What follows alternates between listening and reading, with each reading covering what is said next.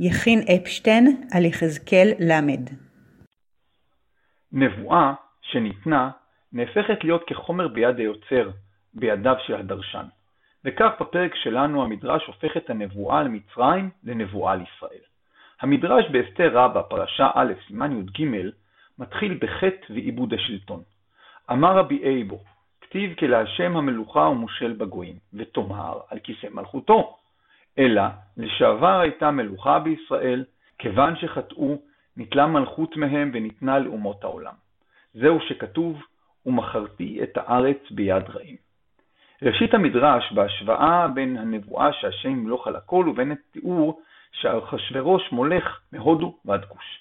רבי אייבו מסביר שהמלוכה הייתה בידיהם של ישראל, וכך השם שלט ומשל על הגויים. אבל, כאשר חטאו, נלקחה מהם המלוכה וניתנה לאומות העולם. כהוכחה מביא רבי אייבו פסוק מהפרק שלנו, שמתאר שהארץ ניתנה ביד רעים, ומכרתי את הארץ ביד רעים.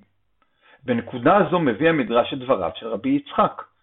אמר רבי יצחק, ביד אפוטרופסין רעים, למחר, כשישראל עושים תשובה, הקדוש ברוך הוא נוטלה מאומות העולם ומחזירה להם לישראל. ומתי? ועלו מושיעים בהר ציון.